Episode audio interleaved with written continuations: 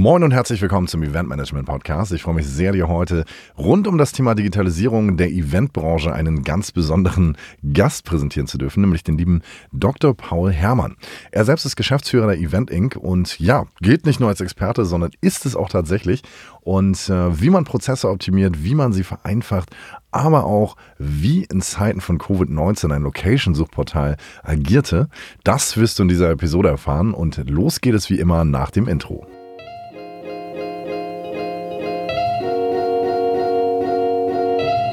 Du möchtest wissen, wie man professionell Veranstaltungen organisiert? Der Podcast für Veranstalter und die, die es werden wollen. Mit Barno Bier. Der Event Management Podcast. So, moin und herzlich willkommen im Event Management Podcast. Ich freue mich sehr, dass du heute am Start bist und wir uns mal so ein bisschen zum Thema Locations austauschen können, aber auch was der ganze Wandel am Markt ist. Insofern herzlich willkommen. Ja, Warne, vielen Dank für die Einladung. Ich freue mich auch sehr, hier zu sein und äh, ja, freue mich jetzt auf eine spannende, spannende Gesprächsrunde. Auf jeden Fall. Ja, wir können direkt mal ähm, einsteigen. Ganz wichtige Frage an der Stelle. Also für die Menschen, die Eventing schon mal irgendwo gelesen haben, aber sich darunter jetzt so wenig bis gar nichts vorstellen können, magst du vielleicht mal erklären, wofür steht, was ihr eigentlich ganz genau macht im Eventbereich?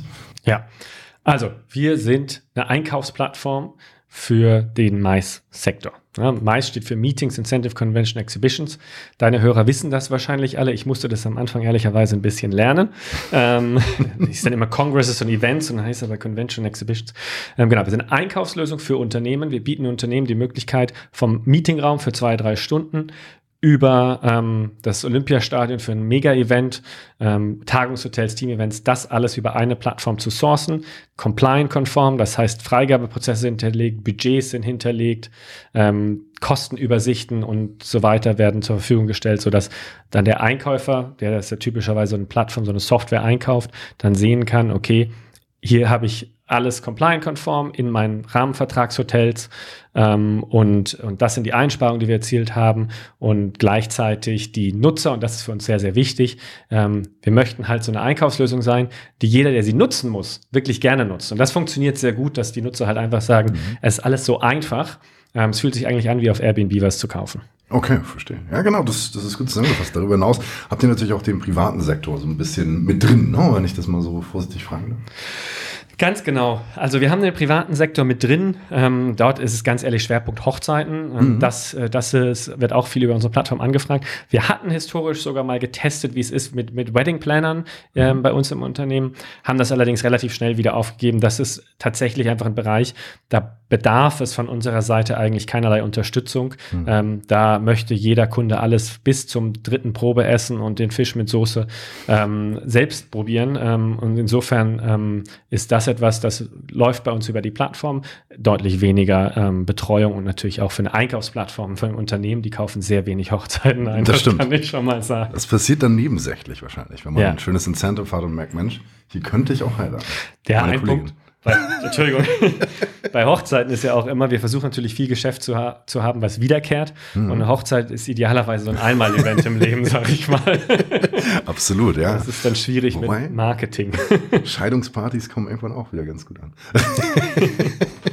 also das Thema Locations im Internet ist natürlich ja, sehr heiß umworben, um es mal so zu sagen. Jeder versucht irgendwo mit seiner Location Sichtbarkeit zu erlangen.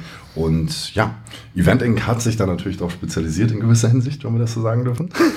ja, ich würde mal sagen, das ist definitiv ähm, ganz tief in unserer DNA drinnen, ähm, dass wir sagen, wir, wir möchten ähm, die Auffindbarkeit von, äh, von Event-Locations, von Tagungshotels, Team-Event-Anbietern etc.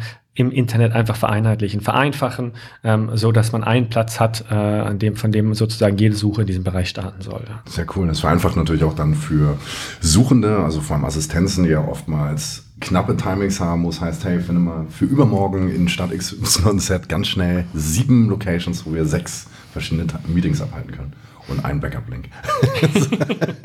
also insofern schon mal ganz cool. Ja, und ähm, was mich natürlich auch zu meiner nächsten Frage bringt, für wen ist denn ursprünglich die Plattform eigentlich gedacht? Also das ist jetzt in der Tat eine sehr spannende Frage und da würde ich vielleicht tatsächlich mal ein bisschen ausholen.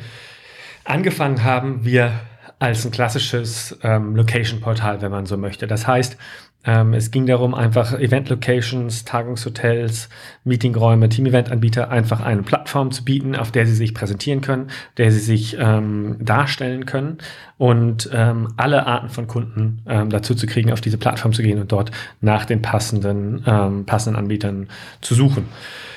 Jetzt ist die Firma schon ein paar Jahre alt und äh, wir haben uns weiterentwickelt. Wir haben uns e-, extrem weiterentwickelt. Das heißt, ähm, von dieser reinen, reinen Auffindbarkeit haben wir uns hinentwickelt zu einer richtigen Procurement Solution, einer Einkaufsplattform für Unternehmen. Das heißt, wenn ein Unternehmen, du hast es gerade angesprochen, ne, wenn, wenn man als Assistent da was auf den Tisch geschmissen kriegt und sagt, mach mal schnell, ähm, ich sage immer so ein bisschen salopp, das ist die Situation, ab der man eigentlich nur noch verlieren kann, weil ähm, erstens äh, hat man vielleicht gar nicht die Erfahrung, weil man ja nicht ausgebildeter Event-Manager ist. Ähm, zweitens äh, muss man dann in irgendeiner Stadt, die man gar nicht kennt, eine coole Location suchen. Ne? Das ist ja das, mhm. das Klassische.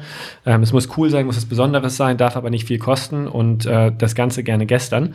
Ähm, und ich sag mal, ich selbst stand auch oft vor dieser Situation in meiner beruflichen Karriere und weiß, wie schwierig das ist. Und da haben wir halt gesagt, okay, eigentlich müssen wir einfach dieser One-Stop-Shop sein. Dass, wenn ein Unternehmen sagt, okay, ähm, wir brauchen etwas, das findest du immer bei uns. Du kriegst eine Unterstützung. Wir haben ein komplettes Team, ähm, das dann unterstützt bei der Suche nach der passenden Location, sind natürlich die, die wahrscheinlich best, äh, best ausgebildeten ähm, Location-Experten hier in Deutschland, weil wir einfach tausende von Anfragen jeden Monat kriegen und wenn du im Monat tausend Anfragen in Berlin platzieren musst, dann weißt du irgendwann, kennst du jede Location inside out und weißt, für was das funktioniert und für was es vielleicht auch nicht funktioniert. Das heißt, wir haben uns weiterentwickelt von einer reinen Marketing-Plattform, ich sag mal so das Immo-Scout-Modell, zu, mhm. ähm, zu einer Plattform, die wirklich ähm, im Service weitergeht. Wir unterstützen ähm, bei der Suche nach der passenden Location. Wir stellen sicher, dass es compliant-konform ist, wenn wir in die Unternehmen tief eingebunden sind und ähm, bieten im Prinzip auch diese Abrechnungslösung etc. Also sind deutlich tiefere Integrationen in der Vertikalen inzwischen. Ja, das ist auf jeden Fall eine sehr, sehr spannende Weiterentwicklung, weil du hast es sehr gut beschrieben. Also die Herausforderungen werden ja nicht weniger. Auch in Zeiten von Covid hat man natürlich weiterhin Meetings gehabt zum Teil, die dann natürlich unter ganz anderen Grundvoraussetzungen stattfanden. Und auf einmal hat sich die Gesamtanforderung auf Kundenseite komplett verändert. Und auch das bedeutet natürlich erst einmal Stress, neue Herausforderungen, neue Learnings ähm, oftmals. Also ich kenne es von vielen ähm, eigenen Kunden auch, die dann natürlich erstmal total ängstlich und auch gar nicht mehr wussten, dürfen wir uns jetzt überhaupt in Stadt XYZ in drei Wochen treffen oder auch gar nicht. Und das sind alles so Punkte, ähm, wenn das eine Firma intern zu dem, ich nenne es jetzt mal Stress, die man mit der normalen Location-Suche hat, noch kombiniert, dann wird es natürlich irgendwann sehr, sehr komplex. Ne? Und da merkt man auf jeden Fall auch, dass ihr euch äh, darauf spezialisiert habt. Wenn wir jetzt speziell über das Thema Covid bzw. letztes Jahr sprechen, ähm, hat sich für euch natürlich auch einiges verändert. Also du hast gerade gesagt, ihr habt natürlich viele Anfragen immer gehabt, logischerweise. Und auf einmal hatten wir ja im März so eine gewisse Situation, die wir, glaube ich, alle zum x-ten Mal schon gehört haben. Aber nur mal ganz kurz äh, ausgeführt, wie hat sich das für euch dann verändert? Wie habt ihr die Situation bemerkt? Was passiert auf einmal auf der Plattform? Also, ich meine, wir haben die Situation natürlich schon ausführlich bemerkt, ähm, dass wir sagen, okay, die, die Anfragen kamen tatsächlich erstmal noch, sag mal so ab Mitte Februar, die kamen noch ganz normal, aber die Entscheidung, dass wir ja. jetzt wirklich buchen, die wurden immer verschoben. Nein, wir warten noch mal zwei Wochen, wir müssen gucken, wie sich das entwickelt. Mit diesem Virus aus China hieß es da am Anfang noch, du bist genau. dann, Covid ist ja jetzt schon wirklich ein Advanced, ne? Corona hieß es dann als nächstes. Und dann merken wir so, okay, es fällt ab und dann Ende Februar, Anfang März merkten wir, okay, ist einfach vorbei. Mhm. Das fällt jetzt dramatisch ab und es wird immer weiter abfallen. Und da haben wir dann als Firma auch relativ schnell gesagt, das wird jetzt, da gibt es jetzt eine Pause. Damals gingen wir davon ja. aus von so drei Monaten ähm, und haben uns dann sofort geguckt, dass wir entsprechend die Firma dafür aufstellen, ähm, weil es für so eine Firma wie uns, wo natürlich ein Großteil des Umsatzes dadurch kommt, ähm, keine ganz einfache Situation, wie für alle Event-Location-Betreiber natürlich auch, Hotellerie etc. Ähm, haben sehr, sehr schnell ähm, auch Kurzarbeit beantragt. Also ich weiß noch, wie ich anrief, dann meinte sie, ja, Sie sind einer der allerersten, die hier anrufen. Ich so, ja, das ist ja gut. Dann sind Sie vielleicht auch der Erste, der es bearbeitet. Und meinst du, ja, das schaffen wir. Ähm, und sind dann im Großteil des Teams auch in, in Kurzarbeit gegangen, ähm, haben dann ähm, ein, zwei, äh, ja, nach ein, zwei Monaten hatte man so ein besseres Gefühl dafür, was passierte, ähm, konnten dann auch aus der Kurzarbeit Stück für Stück wieder rausgehen, ähm, haben dann gesagt, okay, ähm, man muss aus der Not eine Tugend machen und ähm, in das Jahr 2020 ist dann Year of the Product, so haben wir mhm. es intern genannt. Wir, es war klar, dass wir kein, kein Wachstum hinbekommen würden in einem Jahr, in dem die ganze Branche still liegt. Ähm, aber dann haben wir gesagt, okay, dann müssen wir, wenn das vorbei ist, einfach unser Produkt zehn Schritte weiterentwickelt haben und haben alle Energie und allen Fokus auf dieses Thema gelenkt ähm, und da dann tatsächlich auch massiv äh, investiert. Ne? Mhm. Das, äh, das war auf jeden Fall spannend. Anderer Punkt, ne, Startup. Wir haben äh, ähm, natürlich in der Vergangenheit sehr auf Venture Capital angewiesen und hatten dann eine Finanzierungsrunde geplant gehabt. Die sollte, wie sollte es anders sein, Ende Februar abgeschlossen werden. ähm, eigentlich auch diese Geschichte wurde, glaube ich, schon hundertmal von verschiedensten Unternehmen erzählt, fand dann nicht statt. ja, genau, also verschoben auf man wird sehen. Ne? genau, verschoben auf man wird sehen. Ist noch die charmanteste aller Formulierungen. ähm, da haben wir dann also sozusagen ähm, zurück auf Square One. Ja, gehen Sie nicht mhm. über los, ziehen Sie keine 400 Euro an. Ähm, ich habe mich dann auf den Weg gemacht, äh, wieder nach neuen Investoren zu suchen. Ähm, hat jetzt Covid nicht unbedingt vereinfacht, die Suche. Mhm. Nichtsdestotrotz sind wir dann gegen Ende des Jahres fündig geworden und haben, ähm, haben einen tollen Partner gewonnen, der dann ähm, einfach gesagt hat, das ist jetzt keine gute Zeit, aber es ist eine trotzdem eine Branche, die die attraktiv ist, eine Branche, die zurückkommen wird. Das ist ja auch ein Glaube. Viele waren ja dann im Punkt so, kommt das jemals zurück? Da sage ich ganz klar ja. Und das kann ich auch heute schon sagen, aus den Gesprächen mit unseren Kunden wissen wir, das kommt zurück. Ähm, und investiert hat. Ähm, das hat uns dann wiederum, also erstens natürlich ein großes Selbstvertrauen gegeben, dass wir hier auf dem richtigen Weg sind. Ich habe ja gehört, in einem deiner Podcasts sprachst du auch mit einer Kollegin, die jetzt in dieser Zeit überhaupt bis in die Branche reingegangen mhm. ist. Ähm, und ähm, das ist bei uns so ein bisschen dieses, dass ein Investor in dieser Zeit in die Branche reingeht, das ist auch ein sehr großes Commitment, ähm, hat uns dann auch die Möglichkeit gegeben, ähm, einen Wettbewerber zu übernehmen, die Smart More GmbH hier in, in Hamburg, ähm, so dass ich jetzt wirklich sagen kann, dass wir aus der Krise stärker herauskommen, als wir reingegangen sind. Das war ehrlicherweise im März 2020 nicht vorherzusehen. Da muss ich ganz ehrlich sagen, ja, da musste man mal sehen, ob man aus der Krise überhaupt wieder rauskommt. Richtig. Jetzt kann ich, äh, kann ich sagen, toi, toi, toi hier. Mhm, Klopf aufs, aufs genau, Holz. Klopf aufs Holz. ähm, wir, ähm, wir, ich habe natürlich als Geschäftsführer, du stellst dich dahin und sagst, das ist eine Chance für uns, wir müssen mhm. diese Krise nutzen. Ob du das in dem Moment hundertprozentig glaubst, weißt du selber nicht. Aber du bist natürlich, ist dein Job zu sagen, es geht nach vorne, wir schaffen das. das. Ähm, und als man dann, als dann so dieser Punkt kam, dass ich an den Punkt kam, ja, wir schaffen das mhm. und ja, wir gehen stärker aus der Krise hervor. Das war natürlich dann schon ein wahnsinniges Erfolgserlebnis ähm, für, für uns als gesamtes Unternehmen und dann durch die Übernahme. Das war auch ein total schönes Gefühl, weil wir einfach merken, dass es sich das eine Übernahme ist unter unter zwei sehr ähnlichen Unternehmen, dass mhm. sich auch die neuen Kolleginnen und Kollegen wahnsinnig gefreut haben, dass wir jetzt gemeinsame Sache machen. Das heißt, es ist jetzt nicht irgendwie so eine, ich sag mal, so eine feindliche Übernahme. Feindliche Übernahme ist vielleicht ein starkes Wort, aber es ist einfach so, dass die auch merken, ja, wir haben Lust, das gemeinsam weiterzumachen und das passt gut, so dass wir, und das ist, wir machen immer so Happiness-Surveys in der Firma, ne? Die Happiness war noch nie so hoch wie jetzt und das, obwohl wir natürlich Kurzarbeit hatten, mhm. obwohl viele meiner Kolleginnen und Kollegen auf Gehalt verzichten mussten aufgrund von Kurzarbeit. Ähm, und ähm, das zu sehen ist natürlich dann auch ein sehr, sehr schönes Ergebnis, was verrückt ist, wenn man sich überlegt, was das für unsere Industrie bedeutet. Ähm, das, da muss ich schon sagen, das ist ein sehr schönes Erlebnis. Und an dieser Stelle, wenn ich das einmal hier öffentlich sagen darf, ein ganz, ganz großes Kompliment an das Team. Ähm, diese Zeiten so gemeinsam durchzurocken, anders kann man es nicht sagen, sozusagen auch daran zu glauben, dass wir das schaffen, ähm, weiter Gas zu geben in Zeiten, in denen vielleicht andere schon längst die Fahne irgendwie wie sagt man bei der Fahne? Also heißt auch immer. Den Wind. Ja, ja, ich, ich weiß, was du meinst. Auf jeden Fall. Ja, ja genau. So über Bord gegangen wären oder sowas. Ja. Ähm, das ist nicht passiert. Die, das Team ist an Bord. Äh, die Happiness ist hoch. Ähm, wir haben sehr wenig Kolleginnen und Kollegen verloren. Ähm, ganz im Gegenteil ähm, gibt es Kollegen, die schon wieder darüber nachdenken, zurückzukommen, ja, mhm. wo man sagt, das in Zeiten wie diesen ist, ist einfach cool und macht deswegen wahnsinnig Spaß, gerade trotz der nach wie vor schwierigen Situation, mhm. muss man ehrlicherweise sagen.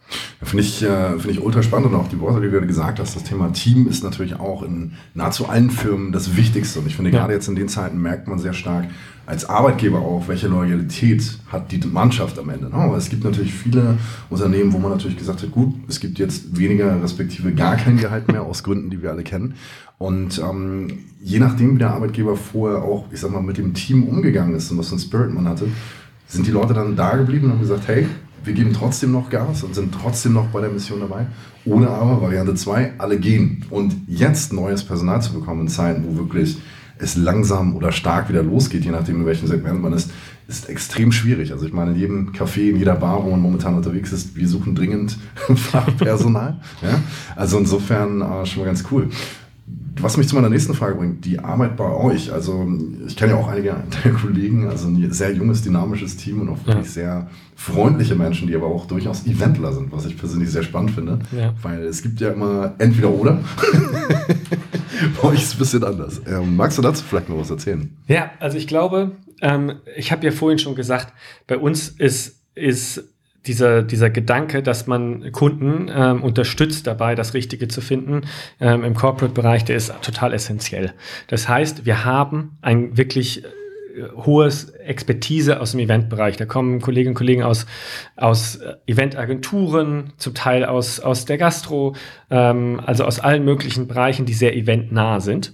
Ähm, und damit auch mit sehr viel Erfahrung in dem Bereich. Gleichzeitig, und das ist nämlich der zweite Punkt, wir sind vornehmlich ein Tech-Unternehmen. Ne? Wir sind also ganz klar ein technologisches Unternehmen, bieten Software as a Service an ähm, mit einer zusätzlichen Service-Komponente. Ich sage mal immer Software as a Service hoch zwei, weil Service zweimal zählt. Einmal ist die Software der Service und einmal ist unser Team der Service. Das heißt, wir haben auf der anderen Seite dieses Tech-Team, was einfach ein, ein, im Marketing und im Technologiebereich ähm, sehr, sehr stark aufgestellt ist. Und das ist ehrlicherweise die Kombination, die auch dazu führt, dass dass, dass wir einem Markt einen gewissen USP haben. Die meisten, so wie du sagst, von meisten Wettbewerber sind, äh, haben eine klare Stärke auf einer der beiden Seiten, entweder im Service oder im Tech, aber sozusagen diese Kombination aus Verständnis der Eventwelt als auch Verständnis der Technologie, ähm, das gibt es, glaube ich, so sonst nicht am Markt. Ja, also finde ich auf mega. Sehr, sehr gut.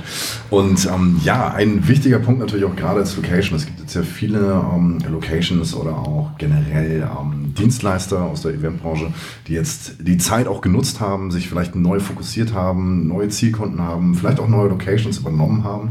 Ähm, und da kommt immer wieder dieses Thema auf, Sichtbarkeit. Doppelpunkt. Sichtbarkeit, ja.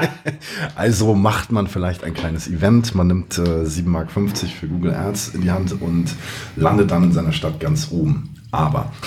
aber. Aber. Oftmals leider nicht. Ähm, kannst du da vielleicht mal so ein bisschen erklären, ähm, wo der Unterschied liegt? Also warum dieser Weg oftmals nicht so einfach funktioniert? Das ist total einfach. Also, ich versuche das immer so zu erklären. Wenn äh, ich eine Location habe und die ist ähm, geeignet für Weihnachtsfeiern und ich möchte Kunden für eine Weihnachtsfeier haben, dann kann ich bei Google bieten auf das Keyword Weihnachtsfeier Location Hamburg. Hamburg, so, super. Ähm, dann komme ich da oben, dann klicken alle Leute drauf. Für jeden Klick zahle ich, weiß ich nicht, 70 Cent, einen Euro. Ja. So, dann gebe ich da irgendwie 100 Euro aus, kriege ich 100 Leute, die darauf klicken.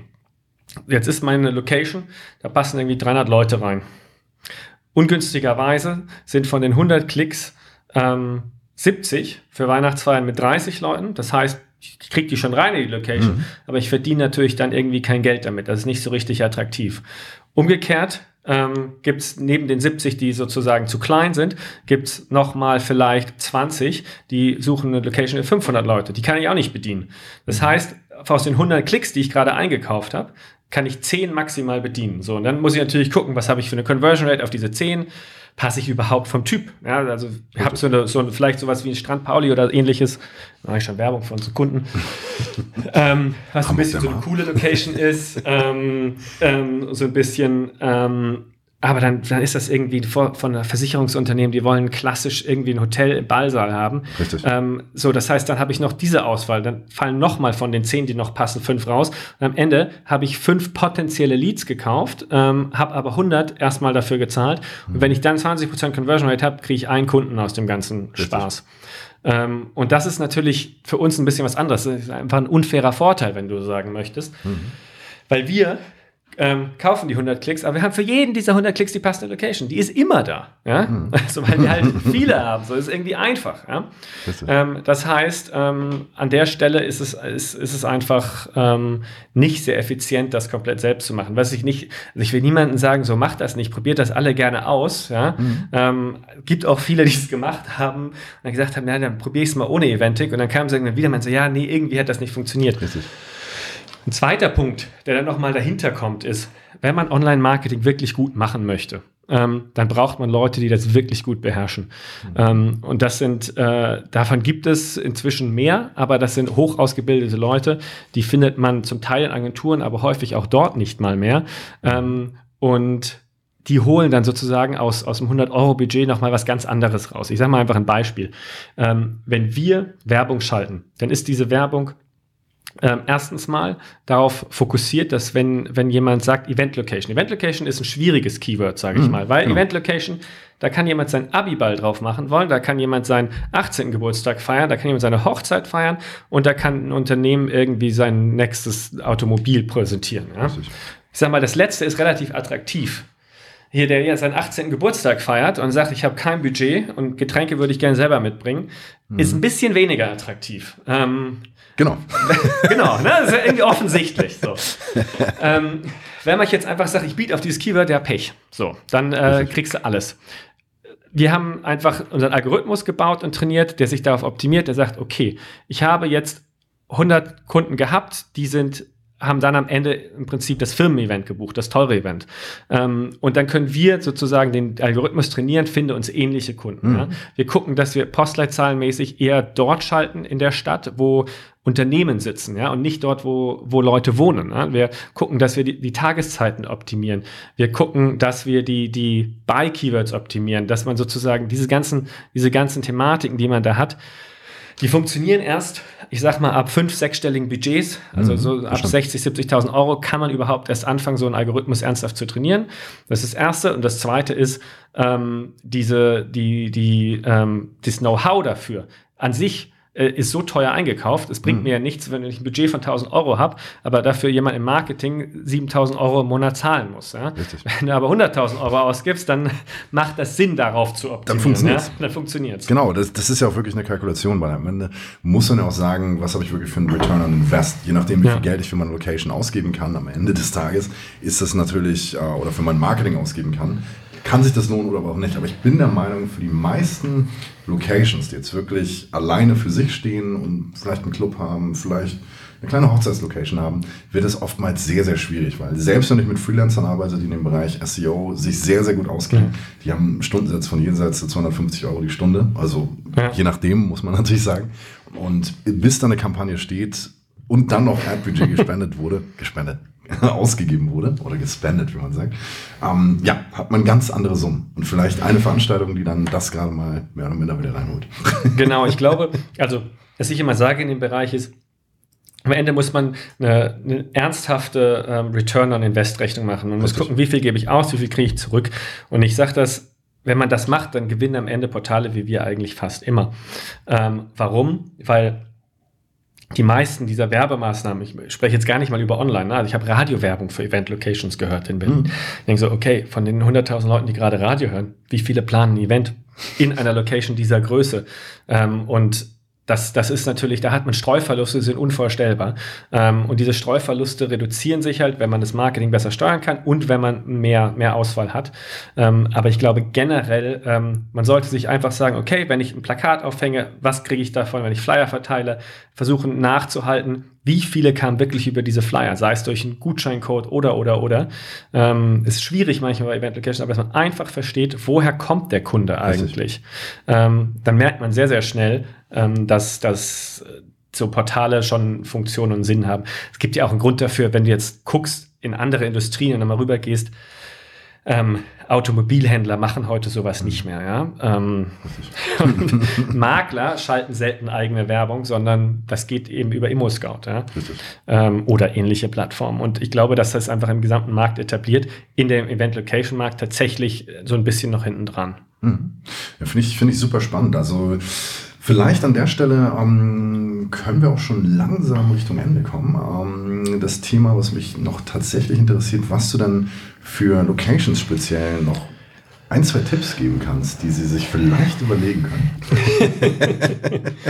ähm, ja, jetzt muss man mal aufpassen, ne, dass man hier jetzt niemanden auf die Füße tritt. Nein, Aber, nein, niemals. Ähm, also ich glaube, ich glaube, ich kann Tipps geben in der Zusammenarbeit mit uns. Ich würde niemals behaupten, dass ich Tipps geben kann, wie man seine Location zu führen hat, auf was man optimieren möchte, etc. Aber was ich sagen kann, ist Zusammenarbeit mit uns und allen anderen Portalen, die am Markt unterwegs sind, ähm, ist, ist ähm, schnell sein, mhm. ja, schnell sein, ähm, pragmatisch sein ähm, und dann ähm, bereit zu sein, zu sagen, es gibt gewisse Sachen, die gebe ich gerne ab ähm, und es gibt gewisse Sachen, das ist absolut mein Kerngeschäft. Mein Kerngeschäft ist immer, die Location zu betreiben, den Kunden ein richtig, richtig cooles Event zu machen, eine richtig gute Tagung zu organisieren.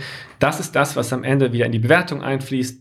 Das ist sozusagen dieses Long-Time-Invest ähm, und bei den, bei den Themen rund ums Digitale ähm, tendenziell bereit zu sein, zu sagen, hör zu, da übergebe ich es ähm, gerne an jemand anderen. Ne? Absolut. Nee, macht äh, mega Sinn. Also vielen Dank äh, für deine Ehrlichkeit auch an der Stelle. Ja. Und wie gesagt, es soll natürlich niemand sich auf die äh, Füße getreten fühlen. Aber ich finde es mal ganz spannend, wenn man schon Experten da hat, dass man mal ein, zwei Sachen raushört, die man vielleicht sich dann mal an seinem eigenen Projekt, an seinem eigenen Unternehmen mal überlegen kann, ob die dann ähnlich umgesetzt wurden oder man vielleicht noch einen ganz anderen Glaubenssatz hat. Man muss ja sagen, wir alle kommen aus unterschiedlichsten Ebenen und Vorkenntnissen ja. und sind Experten für diesen und jenes. Und ich finde es immer spannend, wenn wirklich alle voneinander lernen und das am Ende auch ganz ehrlich. Ne? Jetzt, wo du das sagst, eine Sache fällt mir noch ein, ähm, was also extrem wichtig ist und wahnsinnig unterschätzt wird, sind gute Fotos. Hm. Ähm, und viele haben tolles Marketingmaterial etc. Aber dieses Material wird ja erst rausgeschickt, wenn der Kunde eigentlich schon sich interessiert hat. Aber der First Point of Contact ist heute die eigene Website, das Profil auf einer Website wie unserer. Ähm, und da muss es einfach stimmen. Da müssen Top-Fotos sein. Wenn man da irgendwie einmal mit dem iPhone durchgelaufen ist und ein bisschen was gemacht hat, das, das verkauft sich nicht. Ja? ja. Ähm, und ähm, da hilft es enorm, wenn man sagt, hör zu, da investiere ich einmal 1000 Euro in einen richtig guten Fotografen, ähm, der macht hier, und ich deckt das auch verschieden ein. Ne? Also so ein ganz, ganz einfaches Beispiel. Ich hatte einen Kunden, der sagte, ja, wir hätten, wir haben so wahnsinnig viele Hochzeiten und ich würde wahnsinnig gerne unter der Woche mal Tagungen machen. Und schaue ich mir sein Profil an, rufe ich an, sag mal, Kollege, auf jedem deiner Fotos, auf jedem deiner Fotos, Rosen, Kränze, Hochzeitstafel, wie soll ich denn irgendeinem Kunden erklären, dass er dort jetzt mal eine Tagung machen soll? Ja. Mach doch mal Projekt, Projektor, Leinwand, Tagungsseating etc. Einmal Tische aufbauen, neue Fotos machen, schickst durch und dann ist das voll unter der Woche. Genau. Ja, so, ja, stimmt, nee, muss ich mal machen. Ne? Ja, aber da, da sprichst du das Wichtiges an, auch gerade bei dem Thema Fotos sind natürlich auch Themen wie Filter, ne? also was für Farben sind hinterlegt in den Bildern, ne? also was emotionalisiert denn welche äh, Zielgruppe am Ende. Das sind alles Themen, äh, da ist man schon fast im Bereich der Psychologie, aber es wirkt ja wirklich, wenn du dort tausende Leute hast, die draufgehen und sich das anschauen, dann wirst du mit gewissen Maßnahmen natürlich häufiger eine bessere Conversion Rate haben. Ne? Das sind alles genau. Themen, die man sich auseinandersetzen kann. Vertraut nicht auf das Vorstellungs Vorstellungsvermögen eurer Kunden, ähm, sondern, ähm, sondern geht davon aus, dass die meisten keine Profis sind und dieses Vorstellungsvermögen haben. Die müssen einfach sehen, was ihr machen könnt. Und wenn ihr Tagungen und Hochzeiten und Weihnachtsfeiern machen wollt, dann habt für jedes ein passendes Foto. Und wenn das dreimal Umbau kostet und dreimal mhm. Fotograf, dann ist es so, das rechnet sich immer. Absolut. Finde ich einen mega wertvollen Tipp. Genau so ist es. Cool. ja, sehr schön. Also vielen Dank, äh, dass du heute hier warst. Wir werden uns sicherlich nochmal sehen, habe ich gehört. Und ja, dann ähm, für dich da draußen, danke, dass du dir die Folge angehört hast. Du kannst selbstverständlich deine Fragen gerne stellen. In den Shownotes findest du sämtliche Profile und Vernetzungsanfragen werden natürlich auch immer wieder gerne gesehen. so sind wir in der Eventbranche. Und ja, weiter geht's dann demnächst. Bis bald. Ciao.